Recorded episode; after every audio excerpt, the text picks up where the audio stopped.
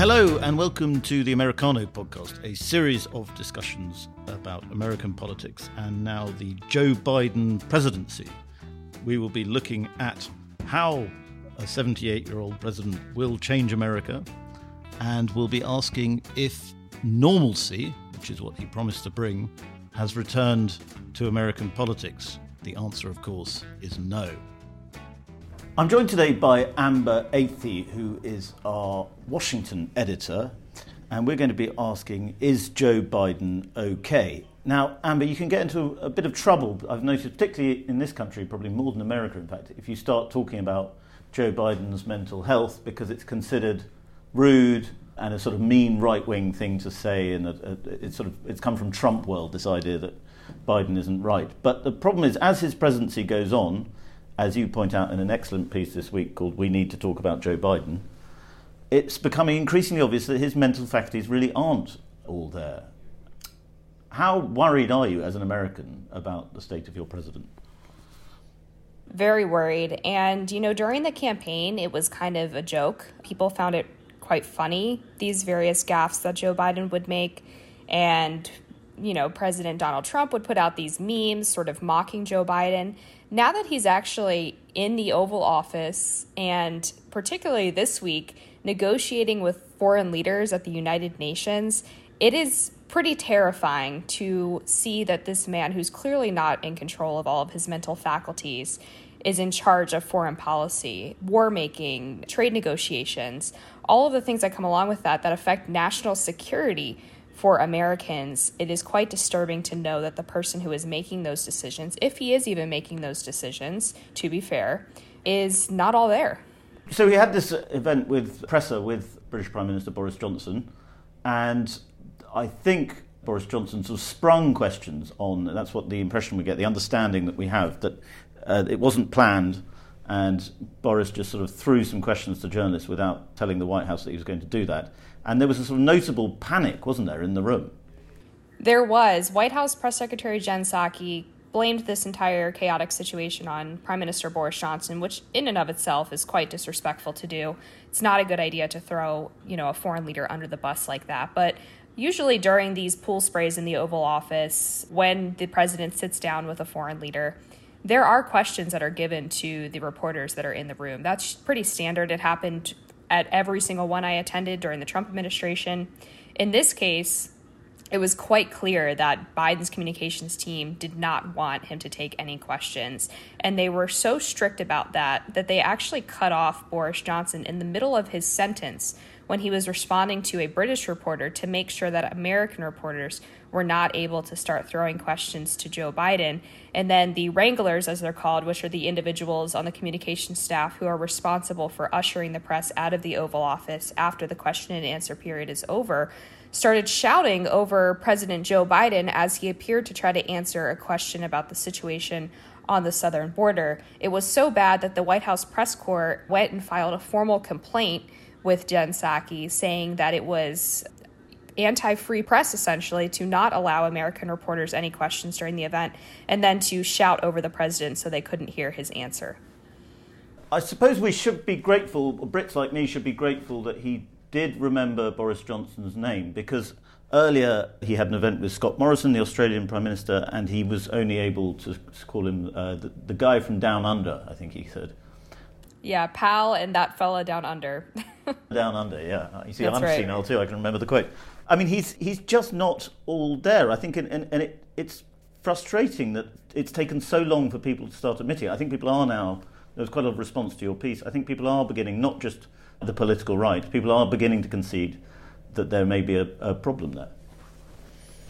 Yeah, and that wasn't the only gaffe that he made during the United Nations General Assembly. Also during his address, which was a telepromptered speech, he repeatedly confused the United Nations with the United States. So he referred to that organization, the United States, for example, and kept replacing the UN with the US. And that's from a speech that's written down, right? He's not even able to read off of a teleprompter, which just goes to show how bad this problem has become. I think during the campaign, he was at least able to somewhat get through these shorter pre-written and pre-recorded speeches. Now he's seemingly lost the ability to even read from a note card. And speaking of note cards, he had one during that sit-down with Boris Johnson in the Oval Office, which a Reuters photographer was able to catch on camera. And it contained about 3 paragraphs of very obvious things that a normal president would not forget to say when sitting down with a world leader. Things as simple as thanking him for coming to the Oval Office or thanking him for his hospitality when him and Jill Biden visited the UK.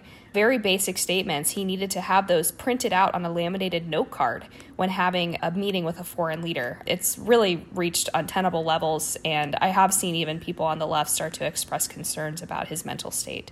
And it's not just, as you suggest in your piece, Amber, it's not just, you know, right-wing snickering at him being incompetent, just like left-wing people used to snicker at Bush making all his gaffes.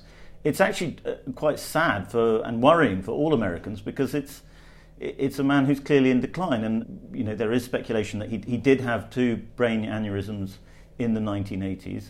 He just might not be all there.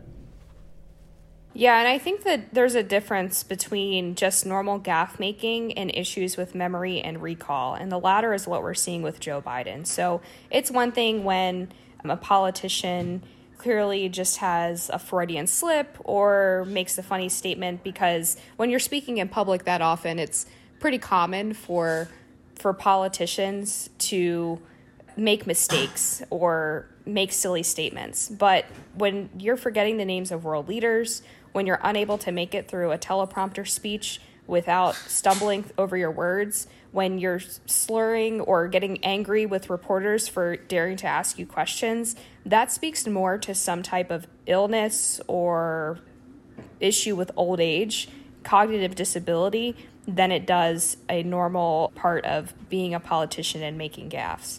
What do you say to people who say, well, Reagan was pretty much gaga for his last term, and, you know, Biden really can just be a vessel for an administration that's actually quite dynamic and active?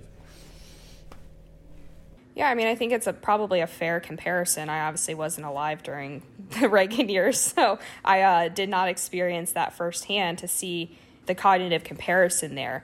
But isn't it concerning for Joe Biden to essentially be a front for people who are making the decisions? Shouldn't the president, the commander-in-chief, be the person capable of running the administration and not just being guided by his staff like a puppet? I think that's actually worse for democracy, for us to have this figurehead who is taking orders from people who were unelected, who were appointed by Joe Biden. That is not how a democratic republic is supposed to work. For all of the criticism of former President Donald Trump, he was accused of being rash, of being narcissistic, of being impulsive. At least we knew that he was the one behind the driver's wheel. Yes, even if he also often forgot people's names. But I think, I mean, the speculation is always, of course, that Kamala Harris will at some point step in, but she hasn't been quite the force that we thought or that people expected her to be within the administration. Right. She's taken a back seat. I think that's for 2 reasons. One, there seems to be a lot of tension, actually, between Biden's team and Kamala's team, and particularly with Biden's team putting her in charge of the border crisis. That seemed to be a dig more than anything, because they know that crisis is unsolvable because it's one of their own creation and the policies that they have either implemented or rescinded.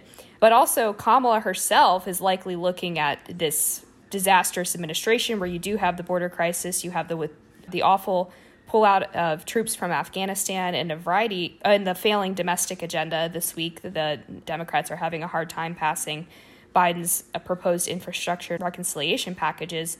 I imagine Kamala is looking at this and saying, it's probably better for me to be in the background right now and not be a public face of this administration, because then I have some plausible deniability in 2024, or perhaps sooner, of how much involvement I actually had in making those mistakes. Amber, it's always great talking to you. Thanks for coming on.